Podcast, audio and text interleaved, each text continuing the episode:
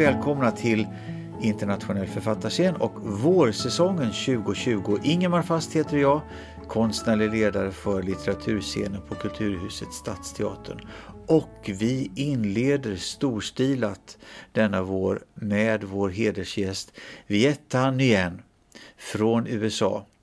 Ursprungligen ska jag säga båtflykting ifrån Vietnam. Han kom till USA som litet barn. Han samtalar med Andreas Norman och de befinner sig i aulan på Handelshögskolan i Stockholm. So lovely to see you, so many people who have come this evening. And uh, I'm so happy to sit here with you, Viet. It's, uh, it's an honor. And I mean, after reading your books, there are so many thoughts that, uh, that sort of bubbled inside me for, for the last weeks um, about refugees, about Vietnam, about things I never sort of thought about also as well. Um, I mean, might just start by summarizing uh, what uh, flyktingar, the um, the refugees. Um, uh, it's it's a eight short stories. Perhaps you haven't read it yet. If you haven't, you I implore you to to to buy the books and and read them because it's a it's a collection of crisp prose of beautifully written prose that is timely and I would call it uh, antidote to Trump policies in many ways. Uh, it really gives you uh, an inside view of uh, the issues of being a refugee and everything that comes with it. Uh, stories from uh, ghosts on ghosts of boat refugees who are killed in a pirate attack to uh, stories of the doubleness that lies inherent in in the refugee experience, uh, uh, such as in the short story um, uh, "Fatherland," where where uh, a, a, man decides uh, to give the names of his his older children to his younger children, and in way, many ways, you um, you you create uh, images of this doubleness and so on. How is it to, to write the refugees? Well, thanks so much for being here in conversation with me, Andreas. You know, I know that you're a writer, former diplomat and counterterrorism, uh, official, and so I really look forward to our conversation about all those kinds of things about politics and mm. spycraft and, and crime uh, later on. But um, you know, I came as a refugee to the United States uh, in 1975, and I grew up in San Jose, California, mm. with a very interesting experience, which is that I grew up in a Vietnamese household that was completely Vietnamese. My parents only spoke Vietnamese. We ate Vietnamese food. We only had friends with Vietnamese people. And so I grew up, though, feeling like an American. Mm. So my childhood was spent feeling like I was an American spying on my parents. Mm. And then when I stepped outside of my parents' house, I was in the rest of the United States. And I felt like a Vietnamese spying on Americans. And so I always grew up with this sense of doubleness, with this sense of duality, of always feeling like a spy no matter where I was. And so that translated into becoming a writer, mm. uh, because I think maybe you would agree, you know, a writer is always a spy. Yeah. We're always observing, yeah. we're always Absolutely. looking at you, stealing information from you, ready to mm. betray you. Uh, and that actually was sort of the basis of Fatherland, the story that you mentioned. I, I met a woman, a Vietnamese American woman, and she said, Well, you know, my family story is that my father uh, had gone to re education, mm. and my mother discovered that he had an affair. And so she decided to flee the country with his three children. And then when he got out of re education, he found himself alone in Vietnam and he had married another woman, had three children, and named them after the first set of hmm. children. So that's a true story, but I hmm. took that story from her and I put it into the book. It's a bit haunting, and yet you can understand, you can sympathize to some extent with that decision. Sort of keeping memory alive, or, or what was this man doing, you think? Well, that's what we're supposed to do as as spies and as writers is to mm. try to get into people's mindsets and why do people make these strange mm. decisions? And in fact, all of us make strange decisions all the time, uh, especially if we're under conditions of great you know, historical and personal pressure. So I grew up in this Vietnamese refugee community of mm. tens of thousands of Vietnamese people, and when I heard this story, I was both struck by it that it was a really good story that I could steal, but also I was completely not surprised by it because the refugee community was full of stories of people doing things like this, uh, of, of having lost everything, of having lost their country, of having lost their family or their relatives, and uh, doing all kinds of behaviors that would have very complicated effects. So this particular man had cheated on his wife, had had a whole- you know, and and and uh, decided to do this bizarre act of naming his children after these other children. And I thought, I've I've seen people like him hmm. before. Mm. And growing up among refugees, I knew two things. One, I knew that they were completely human. And then I also knew that they, they also, many of them also did completely regrettable things hmm. at the same time. So I had hmm. deep empathy Mm. for them, just as I had for the American, the rest of the Americans that I was growing up among. Mm. You know, my, my you, you you mentioned, for example, that this the sympath- the refugees is uh sort of an antidote for Trumpian America. Uh, but in fact, I think the appearance of Trump is simply a manifestation of something that was already there Sure. in the United States Mm. since its very beginning, and certainly since I was uh, an American. Mm. And so I grew up in the United States, besides feeling constantly doubled at home and in my personal life, feeling doubled as a part of the entire country. Because I grew up feeling like an American, Mm. uh, that the stories that I read, the, the, the TV and the films that I, that I watched, I identified with because I was an American. Yeah. Yeah. You you fled with your family 1975 from Saigon. Right. Uh, could you tell us a little bit about that journey? You came then to to America uh, and grew up. You were four years old years at the old. time, Mhm. and uh, so your parents and your brother and you come to this country that actually waged war on Mhm. Vietnam for for many years. Right. Um, c- could you tell us about w- what it meant to you to, to come to, to America and also the, the sort of circumstances you, you landed in? well, when I was four years old, it didn't mean anything to me. Uh, but you, by the time I was 10 or 11 or 12 and watching American movies about the Vietnam War and realizing that, in fact, Americans did not see us Mm. as Americans, or at least me, Mm-hmm. they saw Vietnamese people simply as faceless objects to mm. be killed or to be pitied. And that, that was a devastating realization for mm. me to understand that in that no matter how American I felt, there was a large part of the American population that would never mm. see me that way. That's part of the Trumpian America.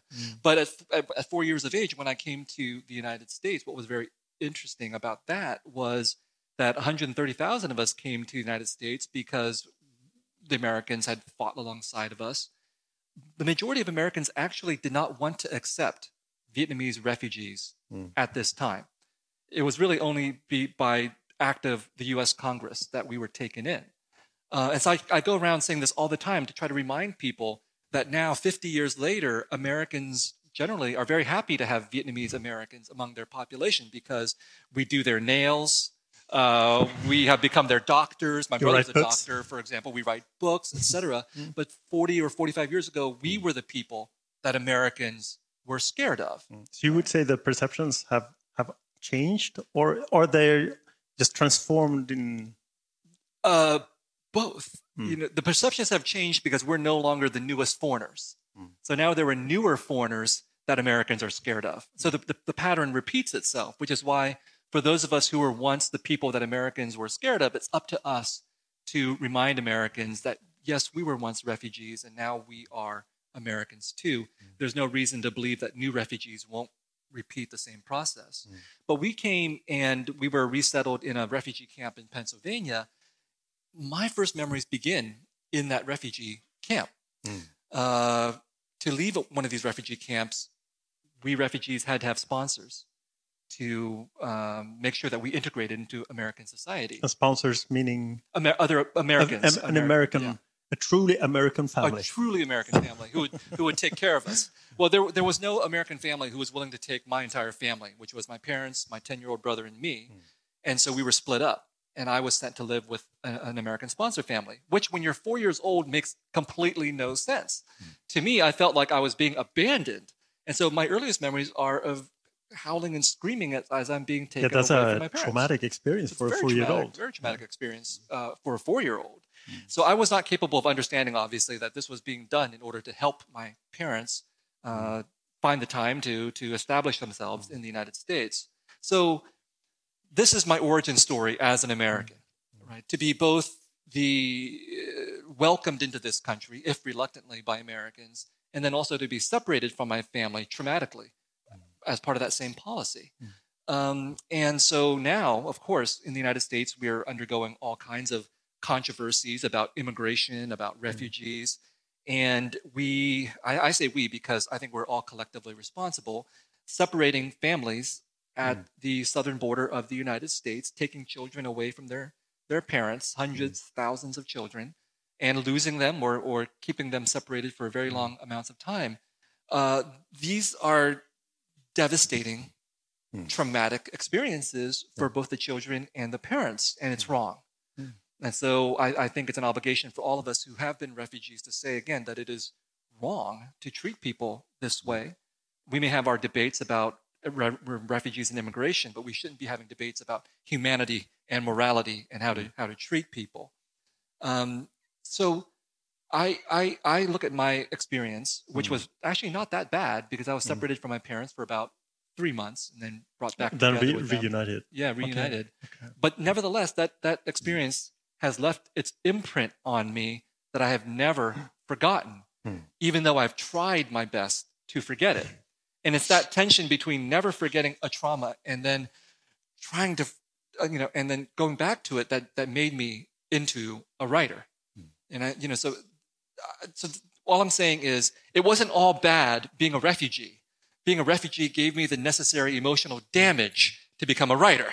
Yeah. Yeah. Is it, it, was it Graham Greene that every, who said that everything lies in the childhood, Yeah. and and a good writer should have a troubled childhood. Right. I don't know if it's Graham Greene. Uh, I think it was. Well, you know, I grew up. I, I when I, I wanted to be a writer when I was young, and I remember reading an article uh, in a newspaper. It wasn't by Graham Greene, but it was saying the same thing. That if you look at writers, they've all they're all basically screwed up people.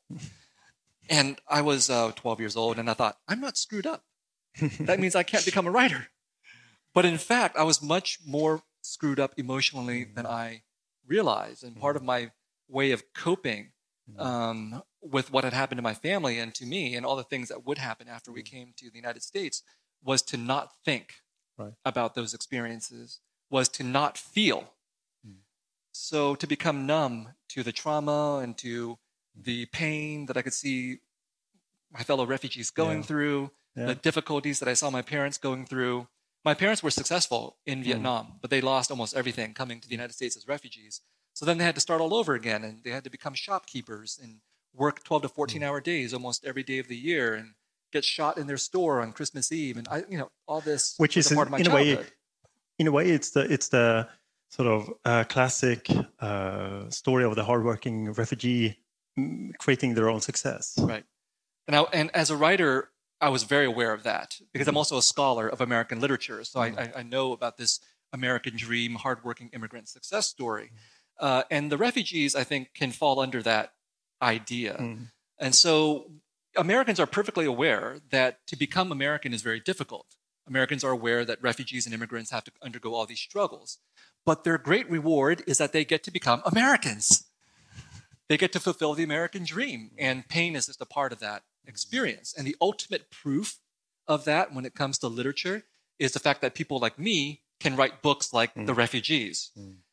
And so, as a writer, how do I overcome that way of framing hmm.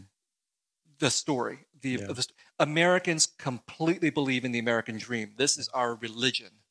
Anything that doesn't fit our religion, we refuse to think about it.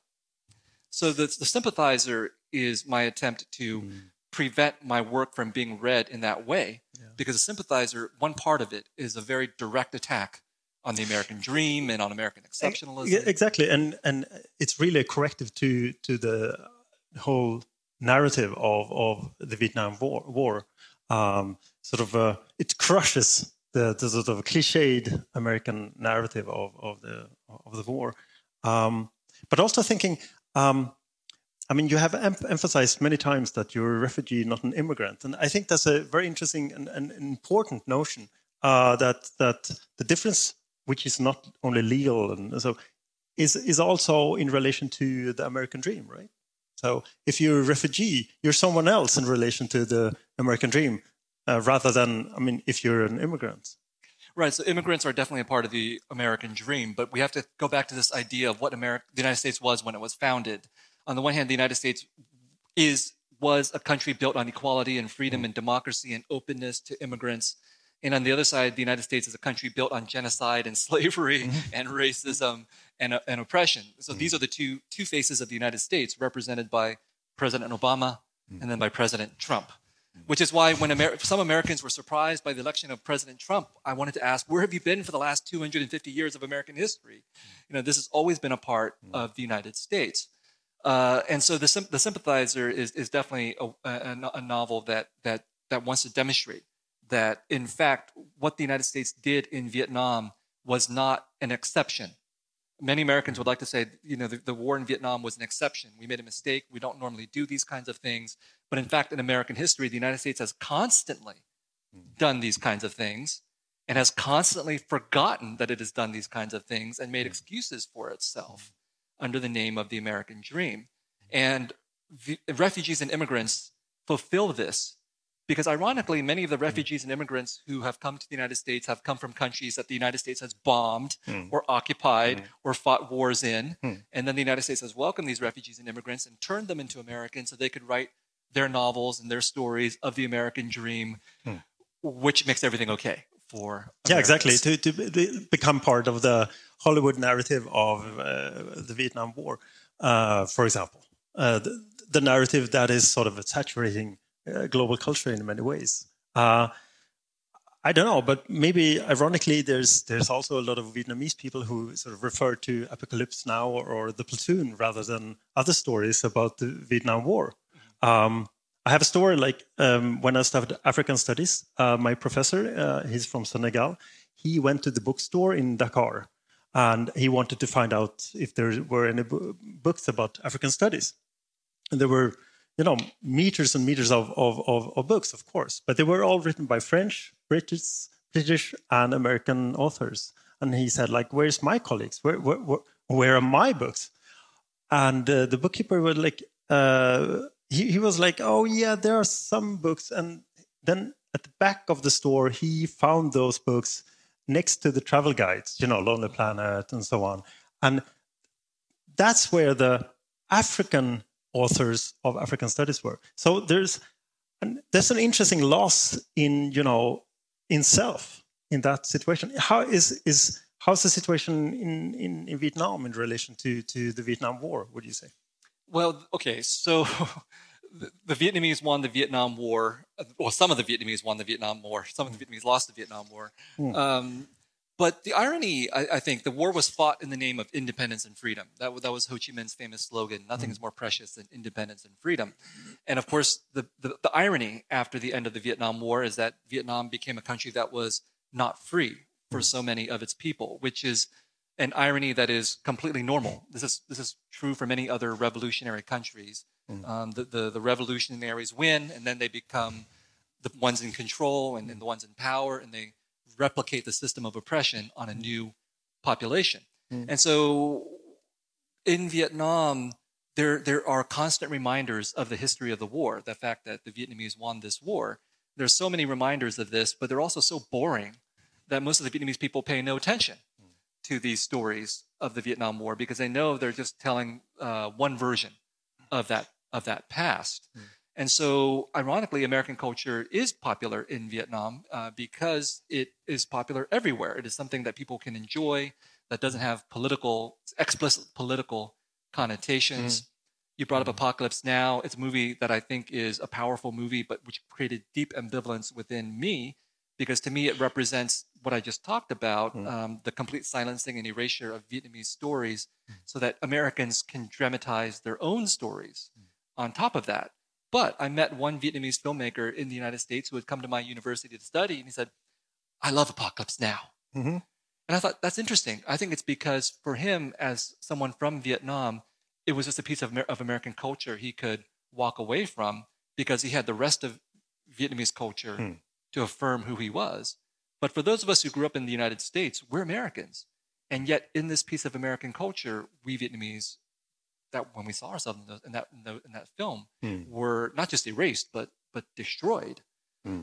And the irony of it is that the Vietnam War might be the first war in history where the losers get to write the history of the war instead of the victors. Now, if you go to Vietnam, obviously it's the victors that write that history. But outside of Vietnam, in much of the rest of the world, it's the American story that prevails, even among those people who don't like Americans.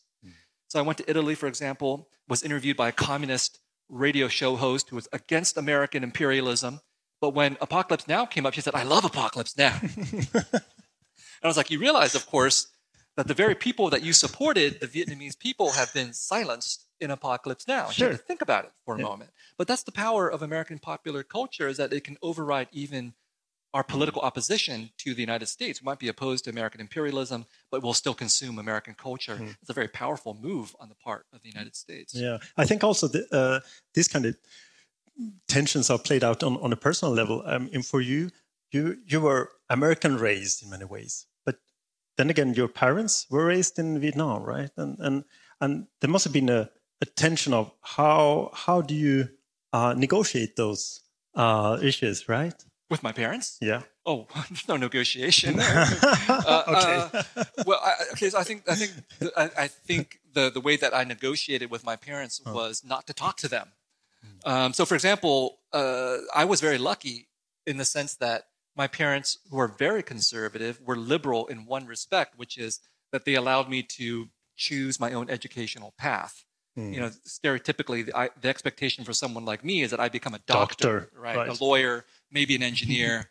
um, fortunately, my brother became a doctor, so he took, He took that he role, it for me. took- yeah, exactly.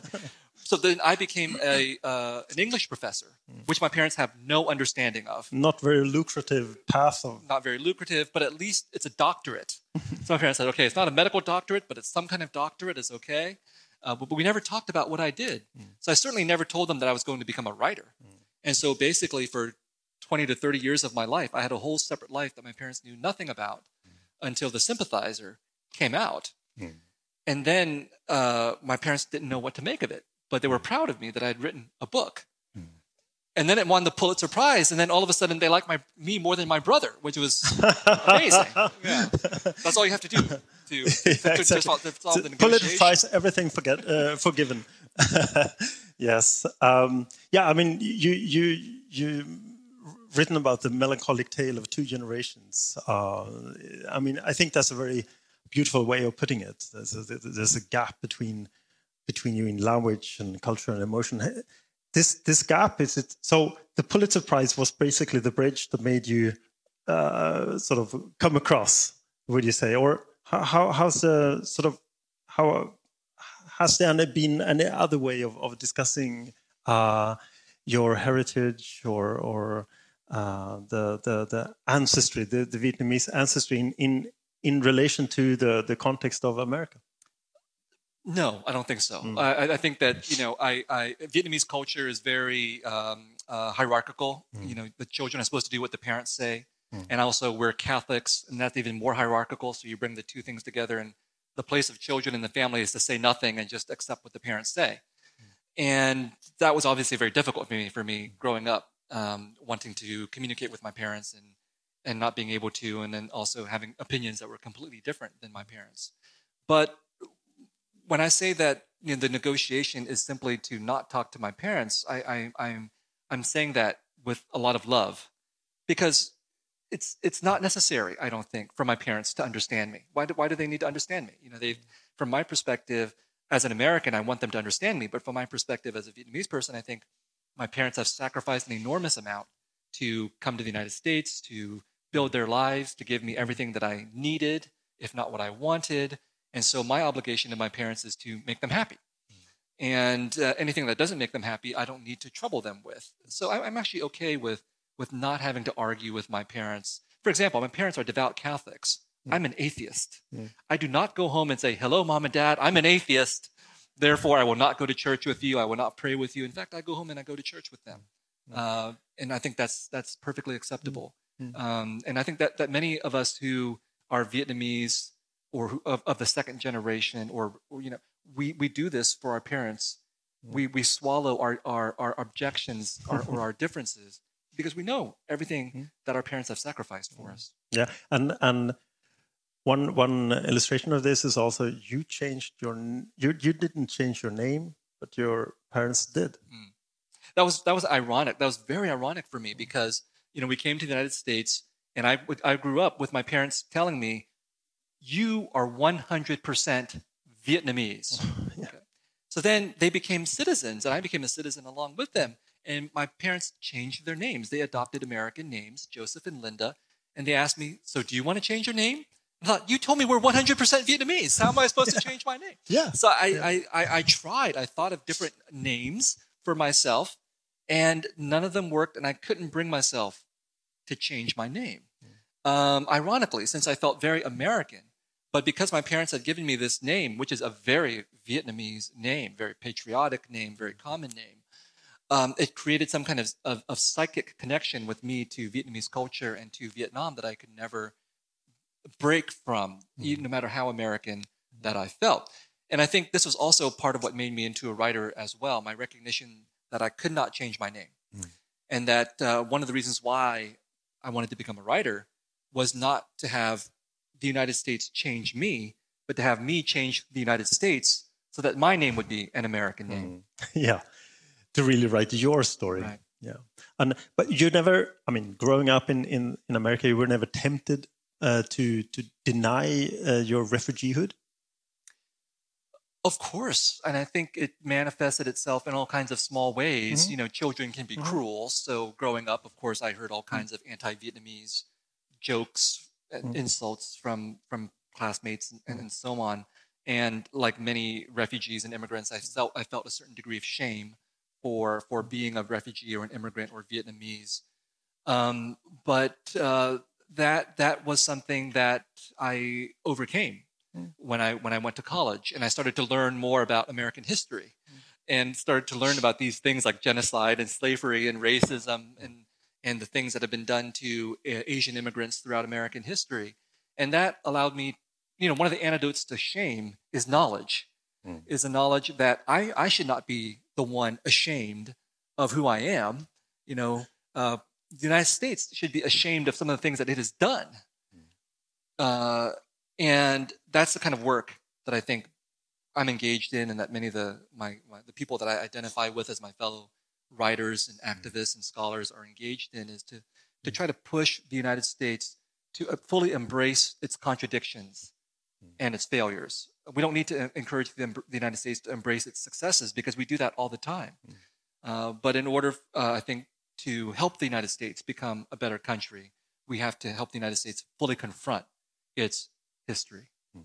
maybe it's time for for us to to hear an excerpt from from uh, refugees um, there's this is a part from uh, the short story fatherland and um, yeah i just let you read the process Uh, so this is the last story in the collection, and it was a story written after I'd been to Vietnam uh, several times.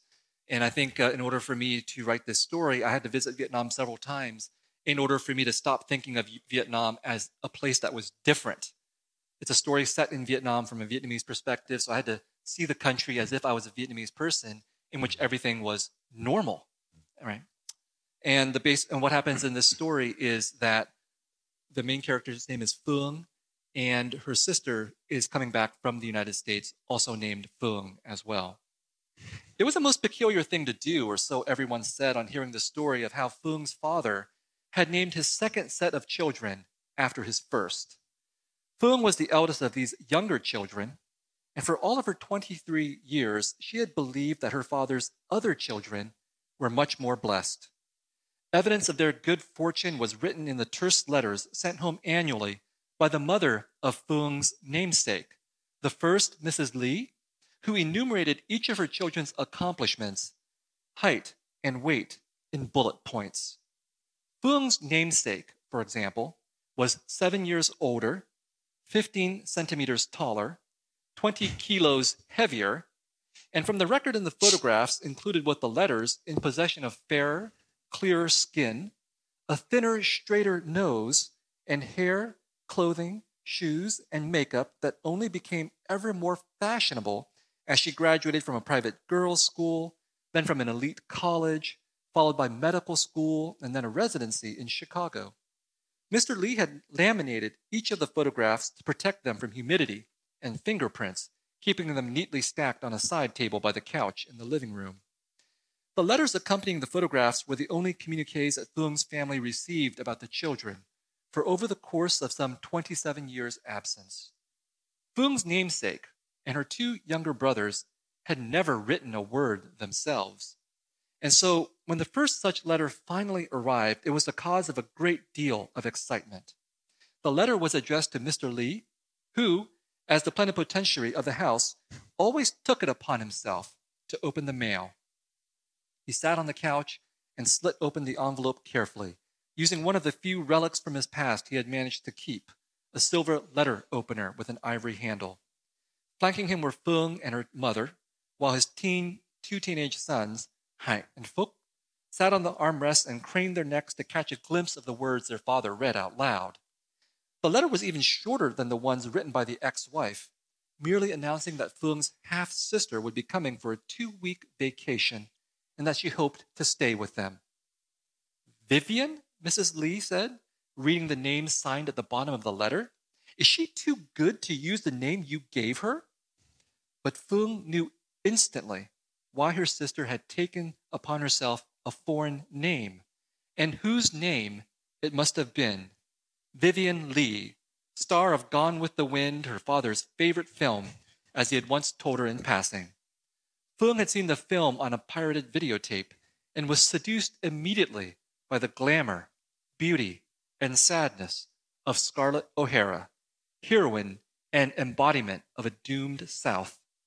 Was it too much to suppose that the ruined Confederacy, with its tragic sense of itself, bore more than a passing similarity to her father's defeated Southern Republic and its resentful remnants? So, uh,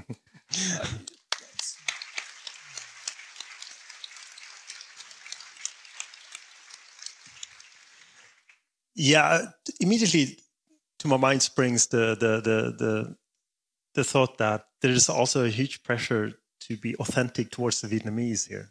I mean, there, when when uh, she has to, she can't just you know change her name like that. I mean, a lot of parents would would perhaps be surprised if their children changed the names after a you know huge epic American movie. But anyway, um, there's a there's a demand fr- from the parents, and um, to my mind springs this this is a slightly derogatory term or that, that was used. I, I, remember in South Africa called coconut.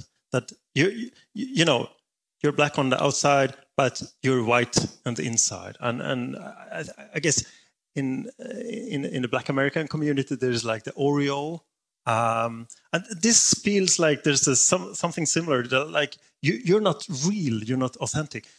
This this sort of demand must be. Uh, th this is is very interesting. Could you could you elaborate on on on that? Well, for Asian Asian Americans in the United States, it's not the Oreo or the coconut; it's the banana. Mm, exactly. Okay, it's yeah. a banana. Um, and so I was a banana growing up. You know. Um, I, I came in 1975, and at that time, all of, almost all the Vietnamese refugees who came were fluent in Vietnamese, and you know they hung on to their Vietnamese culture. And I was sort of uh, different from many other Vietnamese people because I guess I wanted to be an American. I was fully fluent in in English. I, I, I my my Vietnamese was fluent as well for a four year old, and stayed that way for the next 20 20 years. And so other Vietnamese people would look at me and say, You're a banana. You've, you've become completely assimilated or whitewashed. And uh, that always angered me because even at that very young age, I had, I had intuitive understanding that authenticity was a problem. Because it's great if you're authentic, but what about all the people that you call inauthentic? And I thought, uh, why do we define Vietnamese culture in a very particular way? Shouldn't Vietnamese culture be inclusive of all the different kinds of people that are out there. Uh, and, and authenticity is something that we impose upon minorities and that minorities impose upon themselves. Mm. But if you're Americans, for example, there is no authentic. Mm. Here's Norm. Every, there's American. like millions of different Americans out there. Uh, but again, because you're a minority, you feel a, a, a deep need to hang on to your culture and define it Mm. very narrowly. Which is why when I was when I went to college, for example, we, there there are a lot of Vietnamese college students in the United States, and in almost every college campus where you find them, they would stage every year a Vietnamese culture show Hmm. where the students would dress up in traditional Vietnamese gear, uh, clothing, sing traditional Vietnamese songs, uh, do traditional Vietnamese dances. And I thought, this is silly. Because Americans do not go around doing American culture shows. They don't have to, Mhm. because everything is American culture. But because we felt vulnerable about uh, what our culture was in the United States, we created these culture shows that said Vietnamese culture is this, as if Vietnamese culture never changed. But then when I went back to Vietnam, what did I discover? You're an American. Uh, not, not, not only that I'm an American, but that the Vietnamese people in Vietnam didn't do any of these things. Uh-huh. The Vietnamese people in Vietnam, I was like, they drive Lamborghinis in the streets. Why is that not a part of our culture show in the United States? And so this is part of the weird uh, issue of authenticity that if you're an immigrant or a refugee, what's very common is that you take your culture that you brought with you and you freeze it and you put it in the freezer so it never changes. So that's why when Vietnamese refugees go back to Vietnam, people know right away who they are because they speak Vietnamese from 1975. The language never changed, right? And meanwhile, Right. the people in Vietnam uh, have, have changed. They, they do all kinds of different things. Mm. They've become capitalists. They wear the latest fashion. And so culture in Vietnam itself is not authentic. Culture, Mm. like culture here, constantly changes. But again, when you're an immigrant or a refugee, you, you do not want to confront the Mm. fact that culture has changed. You want to hang on to it and define it very clearly. and, and, and you're not allowed to sort of enjoy the, the liberal privileges of having various roles in that, in that, that way. Um, I have a I have a story for you. I met the the, the writer Alain Mabanckou from Congo Brazzaville, and he, he he said that in France he's uh, he's an African from the colonized Francophonie. Uh, but then he moved to, to university and started teaching in, in, in the States. And uh, in, in the States, everyone viewed him as French. I mean, he's like, no, you're French. But then he said, no, hold on, no, I, like I'm, I'm not French. I don't want to be French. I'm, I'm from, I'm from, I'm Congolese. You know. Then all of a sudden, he was very aware of being Congolese. So he said, no, I'm, I'm from Congo, Brazil. Uh, and then the students said, oh, you're from Africa. You know, so so you're from Africa. So they wanted to, you know, talk about roots all of a sudden. You know, what the roots, the African roots, and the Zulu nation, all, all kinds of stuff. Um, so his identity was all all the time sliding back and forth like that. And then he said, like, well, I have to disappoint you, but if you go to Lagos or or to to you know one of the major cities in in in in, in African nations, uh, you will see skyscrapers. You know, there will be no javelins or or shields and stuff.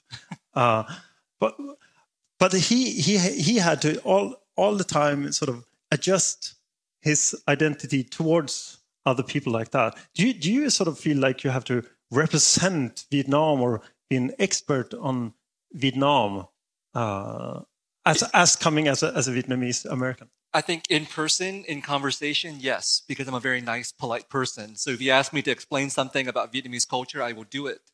But as an author, no. As an author, no. So um, I don't know how it works here in Sweden, but in the United States, if you are a so called minority and you become a writer, oftentimes the expectation put upon you is that you become a translator, an interpreter of your culture, whatever that is, to the rest of the United States. So you do, in fact, are you know are encouraged to explain things in your in your writing. But if you're a part of the majority, you never have to translate or explain hmm. because you assume that everyone knows what you're talking about. And so when I became a writer, I decided I am not going to translate. I'm not going to explain because if I do so, it's a sign of weakness. Hmm. It's a sign of my writing already being deformed. And my challenge would be not to renounce being Vietnamese or being a minority, but to embrace those things while writing as if I am a part of the majority, to write as if I were a writer like every other writer, mm. and force my readers to come to my work and accept that they're that they will have to learn something in order to understand what I'm writing about, mm. and that they should not expect translation or or explanation. Mm. So that was that, that for me was a very crucial decision that I had to make. Hmm. Yeah, because I mean, you you always start with your own personal experience, but then you try to, I guess, always sort of push the border of personal experience um, in order to write fiction. But then, um, well, how, how, did you react to uh, the, the, the issues that that Lionel Shriver, you know, in the Brisbane 2016 Writers Festival raised when she said like uh, cultural appropriation threatens to extinguish literature. What, what what was your reaction? Because she was in in a blunt way, in an arrogant way, perhaps, um, addressing the issues of authenticity and and fiction. Well, I think there's two issues here, mm-hmm. you know, and one issue is can a writer write about anything that he or she wants to write about? And the answer is absolutely yes. Uh, and I reserve that right because I want to write about everything as well. But should a writer do his or her research before doing that? And I think, yes, mm. you should. Now, I think I felt qualified to write a novel about Americans hmm. because I've spent my entire life living among Americans. I know what I'm talking about. But there are a certain number of writers who simply want to write about different cultures and not, mm. not do the work. And if they get things wrong, they get upset that their artistic freedom has been, has been criticized. When really, what, the only thing that we're criticizing is not artistic freedom, we're criticizing stupidity on the part of the writer. But the other issue that underlies all of this is uh, the, the, the fact that appropriation is not just about culture, it's about power hmm. and about economics. Hmm. And, and the fact is that I think um, minorities get very upset when they feel that their culture has been appropriated by someone else because it triggers for them the sense of their entire history, hmm. which has been a history of being appropriated and colonized. Hmm. Uh, so, you know, for example, African American. So, for example, since I've been here in Sweden, I've heard a lot of African American music everywhere. Hmm. Uh, and so, African American music has become uh, a completely a part of American culture and therefore exported globally. Americans identify completely with African American music, and yet America is a deeply racist, unequal country. That is the level of appropriation that we're really talking mm. about. Mm. People are not getting upset simply because a white person is writing about a black person. It's that when they do it badly, it mm. points to this entire history that has not yet been solved mm. of, of how appropriation has real economic and personal consequences still for so many people. Mm. Mm. Um, moving on to the sympathizer for a moment. Um, it's a it's a it's an excellent novel. I mean, you must read it. It's it's it's a spy novel it's a political novel. It's um, it's also a novel that is, I mean, hilariously funny in many ways. But I would say also when I when I read it, it um, the, sort of the underpinning or the the the, the sort of a stream, a current in in the book is one of rage. I would say. I I I sort of thought more about you know authors like James Baldwin or Ta-Nehisi Coates or uh, Toni Morrison, uh, who use irony and, and and and and you know comic effects like that, but there's an underlying rage. Would you agree? Oh yes, absolutely. Rage, rage can be very good, uh, especially in writing. Not, I'm not advocating that people go out in the streets and commit violence, but violence in literature can be a very good thing. And uh, I, you know, I wrote the refugees first. Actually, mm-hmm. this the, the the refugees was how I learned how to write. And it took me 20 years. I think you asked me at the beginning, how was it like to write the refugees? All I can say is I hated every minute of writing the refugees because it was so hard. Uh, th- that will not be your experience reading it. Your experience will be one of pleasure as you read the refugees. it won't take very long, um, but my experience with that was very arduous. And part of what was happening in the refugees was that I wanted to be, I wouldn't say authentic, but I wanted to represent Vietnamese stories. I felt that you know we had been erased, as I mentioned, and that there were so many important stories to tell.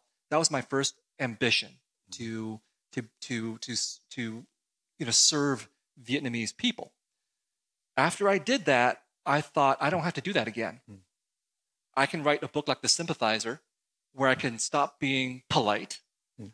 where I don't have to serve my Vietnamese community, where I don't have to cater to larger American expectations, and I can give vent to the rage and the anger that I have felt for a long time. Mm. But it's not directed only at Americans. In fact, this book is designed to offend everybody.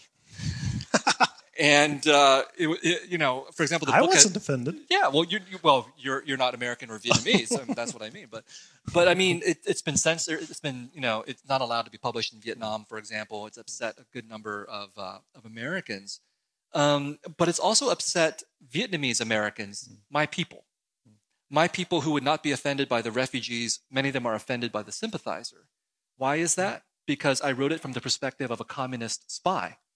And for the Vietnamese refugees who came to the United, States, they're deeply anti-communist. They they want to have nothing to do with communism. So how can a Vietnamese American writer write from the perspective of a communist spy? And so when I made that decision, I knew that it would cost me a lot of uh, Vietnamese American readers. And the reason, but the reason I did it was because I think the role of a writer in relationship to a community is not to tell the community what it wants to hear. The role of the writer is to tell the community what it needs to hear. And so, for the Vietnamese American community, one of the things that it needs to hear is that communists are human beings too. Hmm. For Americans, one of the things that Americans need to hear is that the United States is an imperialist country that has waged devastating wars all over the globe, including in Vietnam. Hmm. And so that's why I think the book offends a lot of people because it says things that that people do not want to acknowledge. And when they don't want to acknowledge something, they will refuse to hear the rest of what you have to say. So, for example, um, after this book came out, an American veteran of the Vietnam War wrote me a, lo- a long letter. I get a lot of these long letters. And he said, uh, you know, you, you must, uh, you seem to hate America. Why don't you go back to Vietnam since you seem to love communism so much and take your son with you? And I thought this person didn't read beyond the first third of the novel. Mm-hmm. The first third of the novel has a lot of very critical things to say about the United States. But the last third of the novel has a lot of very critical things to say about Vietnamese communism. But because he couldn't get over the truth that I presented to him in the first third, mm-hmm. he couldn't get to the truth in the last third. Right. Now, the book is not anti-American. The book is No. is critical of the abuses of power and and and, uh, and hypocrisy, no matter where we find it, no matter who are the people doing these terrible things. Why is it called the sympathizer? I mean, maybe we could we could explain that just for for clarity's sake. Well, the opening line of the novel is I'm a spy, a sleeper, a spook, a man of two faces. Perhaps not surprisingly, I'm also a man of two minds. So he's a spy, and his one talent, as he, as he goes on to tell us, is that he can sympathize with anybody. And actually, the, the stronger word is probably empathize. He can inhabit other people's perspectives. But the empathizer makes for a terrible title, so it had to be the sympathizer. uh, and and of course, I mean, part of the reason why I created the, this character is that this book is about the Vietnam War, which obviously was a completely divisive war. People felt they had to take one side or the other, and the Vietnam War was simply one manifestation of the so-called Cold War, which again, one side or the other. And in order to confront that kind of system where you had to mm-hmm. choose, you know, sympathy or empathy are necessary. You have to mm-hmm. you have to see from other people's points of view if you want to be able to reconcile with them or or make peace with them. Now, you need more than that mm-hmm. in order to achieve peace or reconciliation. And of, the tragedy of this novel is that as talented as our spy is, as sympathetic as he can be, sympathy alone is not going to be enough for him to solve the situations that he finds himself in. Did you have fun writing Oh, I loved writing it. I loved writing this Yeah, you, you can feel that in the prose almost. Yeah. It's like has a super drive to Yeah. it in, in that way. Well, you know, I think with the refugees, uh, I, I felt. Um, I mean, I I I enjoy the stories, but I also felt that um, I was being polite in them mm. as well. Mm. And with the, re- the the sympathizer was a very impolite novel, and it was me deciding that I will will will say everything that I feel inside of me. So it was mm. actually very liberating to do so. And it was two years of me sitting at the computer, oftentimes laughing to myself, you know, as I finally was able to express everything that I felt. Laughing um, about how you would uh, create controversy and offend your community and other communities. All right. I, um, maybe you could read um, a short uh, excerpt from from uh, the refugees. Um, it's from uh, a novel called War Years, and uh, I think uh, it's it's a woman, the mother of the protagonist, who is um, standing in her shop, grocery store, So and uh, has to deal with with exactly this kind of layered, this masks basically. So, War Years is the only autobiographical short story I've ever written. And, um, you know, I, I mentioned that I grew up in San Jose, California. My parents owned a, the, the second Vietnamese grocery store in San Jose, in downtown San Jose, um, at a time when Vietnamese, no one, no one except Vietnamese refugees wanted to open businesses there. And so this, this story is set in that store of the 1980s. And um, uh, it's based on a true incident that my mother told me about, which is that one time uh, a woman came, a Vietnamese woman came to the store asking for money in order to help pay for the anti-communist cause among the Vietnamese. I mean, there really was a movement in the 1980s for Vietnamese refugees to form an army to go back and take Vietnam. And so everything else after that, I imagined. My mother and father rarely left their posts, the cash registers flanking the entrance of the new Saigon market. Customers always crowded the market, one of the few places in San Jose where the Vietnamese could buy the staples and spices of home jasmine rice and star anise, fish sauce and fire engine red chilies. People haggled endlessly with my mother over everything, beginning with the rock sugar, which I pretended was yellow kryptonite, and ending with the varieties of meat in the freezer, from pork chops and catfish with a glint of light in their eyes to shoestrings of chewy tripe and packets of chicken hearts, small and tender as button mushrooms. Can't we just sell TV dinners? I asked once. It was easy to say TV dinners in Vietnamese since the word for television was TV, but there were no Vietnamese words for other things I wanted. And what about bologna? What? My mother's brow furrowed. If I can't pronounce it, my customers won't buy it. Now go stamp the prices on those cans. They're just going to ask for a lower price. I was 13, beginning to be brave enough to say what I had suspected for a while that my mother wasn't always right. Why do they haggle over everything? Why can't they just pay the price that's there? Are you going to be the kind of person who always pays the asking price? My mother demanded. Or the kind who fights to find out what something's really worth? I wasn't sure. All I knew was that in the new Saigon, my chore every afternoon was to price the cans and packages. I was on my knees rummaging for the stamp pad on the shelf behind my mother when Mrs. Hua introduced herself. Like my mother, she was in her late 40s and dressed in monochrome a white jacket, white pants, and white shoes, with bug eyed sunglasses obscuring her face. As my mother bagged her purchases, Mrs. Hua said, I'm collecting funds for the fight against the communists, my dear.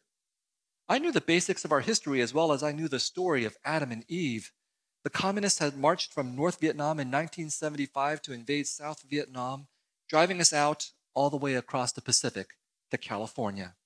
I had no memories of the war, but Mrs. Hua said others had not forgotten. A guerrilla army of former South Vietnamese soldiers was training in the jungles of Thailand, preparing to launch a counterattack in unified Vietnam. The plan was to stir the unhappy people against their communist rulers, incite a, res- a revolution, and resurrect the Republic of the South. Our men need our support, Mrs. Hua said, and we need good citizens like yourself to contribute. My mother rubbed one ankle against the other, her nylons scratching. A seam had opened behind her knee but my mother would keep wearing the same hose until the run nipped at her heels. I wish I could help, Mrs. Hua, but times are hard, my mother said. Our customers are cutting back on everything, what with the recession and gas prices, and our daughter's in college. Her tuition is like a down payment on a house every year. I struggle making ends meet too. Mrs. Hua unclasped and clasped the silver latch on her purse. A thin gold band encircled her ring finger, and the red enamel on her nails was as polished and glossy as a new car's paint. But people talk. Did you hear about Mrs. Binh? People say she's a communist sympathizer, and all because she's too cheap to give anything. There's even talk of boycotting her store. My mother knew Mrs. Binh, owner of Les Amis Beauty Salon a few blocks farther west downtown, but changed the topic to the steamy June weather and the price of gold. Mrs. Hua agreed about the temperature, smiling and displaying a wall of formidable teeth. She glanced at me before leaving my mother with this Think about it, dear.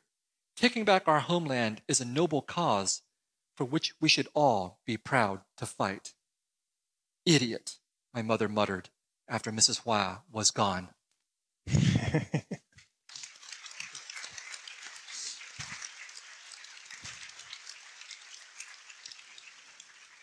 Yeah, you, you've written somewhere, I might misquote you now, but that there are two wars going on uh, the, in the battlefields and then in the memory, uh, obviously also in the grocery stores. And I mean, in the memory, the memories are, as I said, it's, they, they just slowly by time separating themselves from, from realities in, in Vietnam. Um, did this this movement in in in in the Vietnamese American community was it how was it a strong one that sort of after a while just had a reality check and uh, and and and sort of faded away or or is there still people who who believe that that it will be a huge change someday well the line is from my book nothing ever dies and it's um, all wars are fought twice the first mm. time on the battlefield the second time in memory and growing up in you know in this refugee community in the United States in the 1970s and 1980s, I think that's where I got my sense that this Vietnam War had never ended. It certainly never ended for the Vietnamese refugees who were constantly fighting the war again uh, in their community. You would you would still see former soldiers dressed in uniforms. People would still wave the the South Vietnamese flag. We would sing the South Vietnamese anthem at every gathering of the community. Mm-hmm and I really, you know, I did see um, exhibits at community festivals raising money for these soldiers in Thailand. And then I was also growing up in the United States watching all the, I watched almost every single movie that Hollywood made about the Vietnam War, which is an exercise I recommend to nobody. Uh, you probably have seen one or two of these movies, and they're all the same. And so Americans also, because they lost the war, uh, had never gotten over it. And if I look at American history, I think you know we fought the, the Civil War uh, 150 years ago, and we're still not over it as a country. Many of the the problems and the divisions in the, in the United States are still rooted in that history. Mm.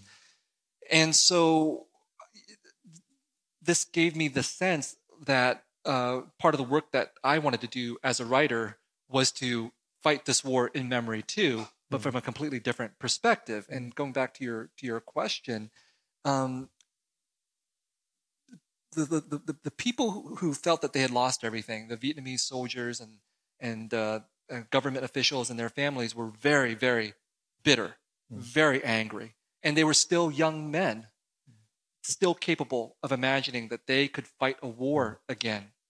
And so they really did. I mean, there really was a, a, a small army there. They really sent soldiers through Thailand into Laos to hmm. try to invade Vietnam, and it met with disaster. They were all wiped, they were all killed or captured and, and sent to prison. And so in The Sympathizer, I took that episode and I turned it into the basis of the novel. But eventually, what happened? Uh, eventually, what happened was everybody got old. You know, you can be bitter, but if you're 70 years old, you can't fight a war anymore um, they, they, they never became reconciled to, to, to communist Vietnam. But what, what happened? They, they, their children became reconciled to communist Vietnam. Their children went mm-hmm. back to Vietnam to visit the country again. Their children, who had been taken away by their parents fleeing a communist country for better opportunities in the United States, some of these children went back to Vietnam to open restaurants in communist Vietnam or to become actors and movie directors in communist Vietnam. So the the tide of history has turned against them. Mm. And armed revolution against Vietnam is not possible. Mm. So instead, they, they, they, they protest reasonably so, I think, for, for human rights, for, for greater democracy in Vietnam. Because again, one of the ironies of, of communist Vietnam is that it's a very repressive mm. country. And it's a country that, although independent, is also completely capitalist. And so the reconciliation that has taken place after the war hmm. between the United States and Vietnam has been a reconciliation of capitalist countries who are interested in negotiating with each other in order to fight against China. Hmm. You know, now the, the, the, the, the, Vietnamese may have ambivalent feelings about the French for having colonized them and the Americans for having been in the country. But what's, what unites all Vietnamese people is that we really don't like the Chinese. And so that's those have become the power politics that have trumped everything hmm. in in the in, in, in the contemporary moment. And the trouble with that, from the point of view of reconciliation, and it's something that I think you know is a lesson to be carried into many different situations, is that neither the United States nor Vietnam has really addressed the history of what has happened, the atrocities that were committed by all sides, the inequality that led to revolution in the first place and which is still there in communist mm. Vietnam. So the reconciliation of capitalism in Vietnam with the United States is really a reconciliation that empowers the elite and the wealthy and the middle class. Mm. But most of Vietnam is still poor, is still rural. A lot of Vietnam is still unequal. And so long as these issues are not addressed, the history will come back to the surface just mm. as it continues to come back to the surface in the United States. Yeah, and, and I guess without being too idealistic, but your book is is a part of of something that is perhaps able to translate into political action and and and to, to at least give voice to to you know an alternative or different narrative that sort of opens up to to another truth.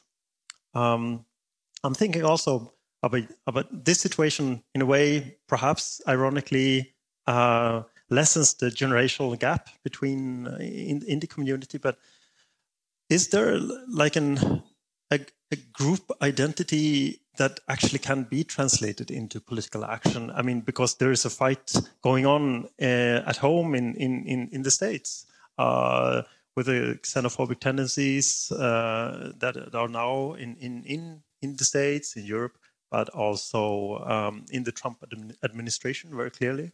Um, so how, how can Asian Americans or Vietnamese American communities specifically uh, give themselves a voice and, and translate sort of uh, this their lives into political action that actually actually defends them. Well, okay, so I think there's two dimensions to, to answering your question. One mm-hmm. is the, the question of how do we tell stories, which is what I'm good at. Mm-hmm. And the other question is how do we translate stories into action, which I'm not very good at. Okay, but I, I, I, I, I truly believe that storytelling matters greatly. Mm-hmm. Certainly, it matters for all of us who believe in literature as readers and as writers. Right? Trump is a great storyteller. And I go around saying Trump is an incredible storyteller. Mm-hmm. Make America Great Again yeah. is an incredible story that has persuaded good 30 versus to 40 evil, yes. all that. And it, it taps into these subterranean levels of emotion and feeling within a, good portion of the American population. That's what a good story does. Now, it may be a story that I completely disagree with, but it works for mm. his audience. So political change and mobilization only happens with a good story. Uh, in Vietnam, the good story was Ho Chi Minh's slogan Nothing is more precious than independence and freedom. And that persuaded a very large part of, part of the Vietnamese population to follow him and the, and the communist revolution. And then the second step, though, is how do you take a good story and translate it into action? How do you mobilize people? How do you organize people? And in fact, you mentioned Asian Americans, and I, uh, you know, growing up in the United States, um, knew that I was different as a refugee and as a Vietnamese person, but I had no no language to put that into words. So I remember I went to a mostly white high school in California, and there were a handful of us of Asian descent. We knew we were different. We didn't know how. So every day at lunch, we would gather in a corner of the campus, and we would call ourselves the Asian invasion. That's a racist idea, but it's the only language we had for ourselves. Yeah. So then I went to college at University of California at Berkeley, and there was a new story waiting for me there called the Asian American movement, which had come out of the radical movements of the 1960s against racism, against the Vietnam War. That was an example, I think, of how Mm. words and stories can completely transform our perception of the world. At least it did for me, because I could suddenly see myself in a completely new way through this story. And that's one of the reasons why I became a writer and became an activist. I could see that storytelling and, and, and writing fiction could be connected to this whole idea of a movement of people fighting for their rights and their visibility in the United States. And while that may be different in every country, the, the principle is the same. You need a story and you need action. And this is the great power and the great drawback of literature. You know, literature gives us stories, makes us feel things for people we may never see, uh, creates empathy in us for people who need justice, for example, one thing that literature does. But literature can't make us do anything. And so that's literature's great power and literature's great limit, that it can make us feel greatly, make us see the world in new ways. But if we don't do anything, then we've all of a sudden allowed ourselves to be stopped at simply listening to a story. And so the next step has to be to go out there to mobilize people, to become a part of a political organization. All, I do these kinds of things too to try to build many, many, many movements that add up to the larger movement to make change happen. Yeah, I think it's. I mean, it's really valuable uh, contributions you do, uh, giving voice also to and platforms to to refugees and, and refugee writers, and, and, and with their short stories, and and also uh, with your op-eds in New York Times and LA Times. Let me just say one thing about that, which is that um, I have a voice and I speak a lot and I write a lot, but I'm not a voice for the voiceless. You know, uh, the, the novelist Arundhati Roy has a very succinct way of putting this when she says that uh, people are not voiceless; they speak all the time. It's simply that they're not heard. Exactly. right and that speaks to again one of the one of you you spoke about cultural appropriation mm-hmm. before and and and one of the things that people who talk about cultural appropriation don't understand is that storytelling is not only about stories. Mm. It's not only about books. Hmm. And storytelling is also about who gets their voices heard who gets their books published who gets their stories uh, made available. Hmm. And in every country at least in the united states publishing, for example, is, is capitalism. Hmm. And as capitalism, it incorporates all of the inequalities that are spread throughout American society. So, in fact, uh, publishing will publish voices for the voiceless, like me, and yet American society will remain unequal. Hmm. And so the voice for the voiceless, the author whose story you read and you feel good about, becomes an excuse hmm. for not doing anything to address the very conditions that the author is talking about. And so that's why it's, it's absolutely crucial that anybody who is called a voice for the voiceless must say, No, I'm not. Because if you say you're a voice for the voiceless, you're participating in the very system of mm-hmm. inequality mm-hmm. that gives you the opportunity to speak about, that, that for you to speak about. And it must be our task both to speak, but also to dismantle the system that creates a need for the voice for the voiceless in the first place. I think that are beautiful and strong final words of this conversation. It's been Thank you so a much pleasure for, your- talking for this to conversation. you. Thank you. Thank you for being here.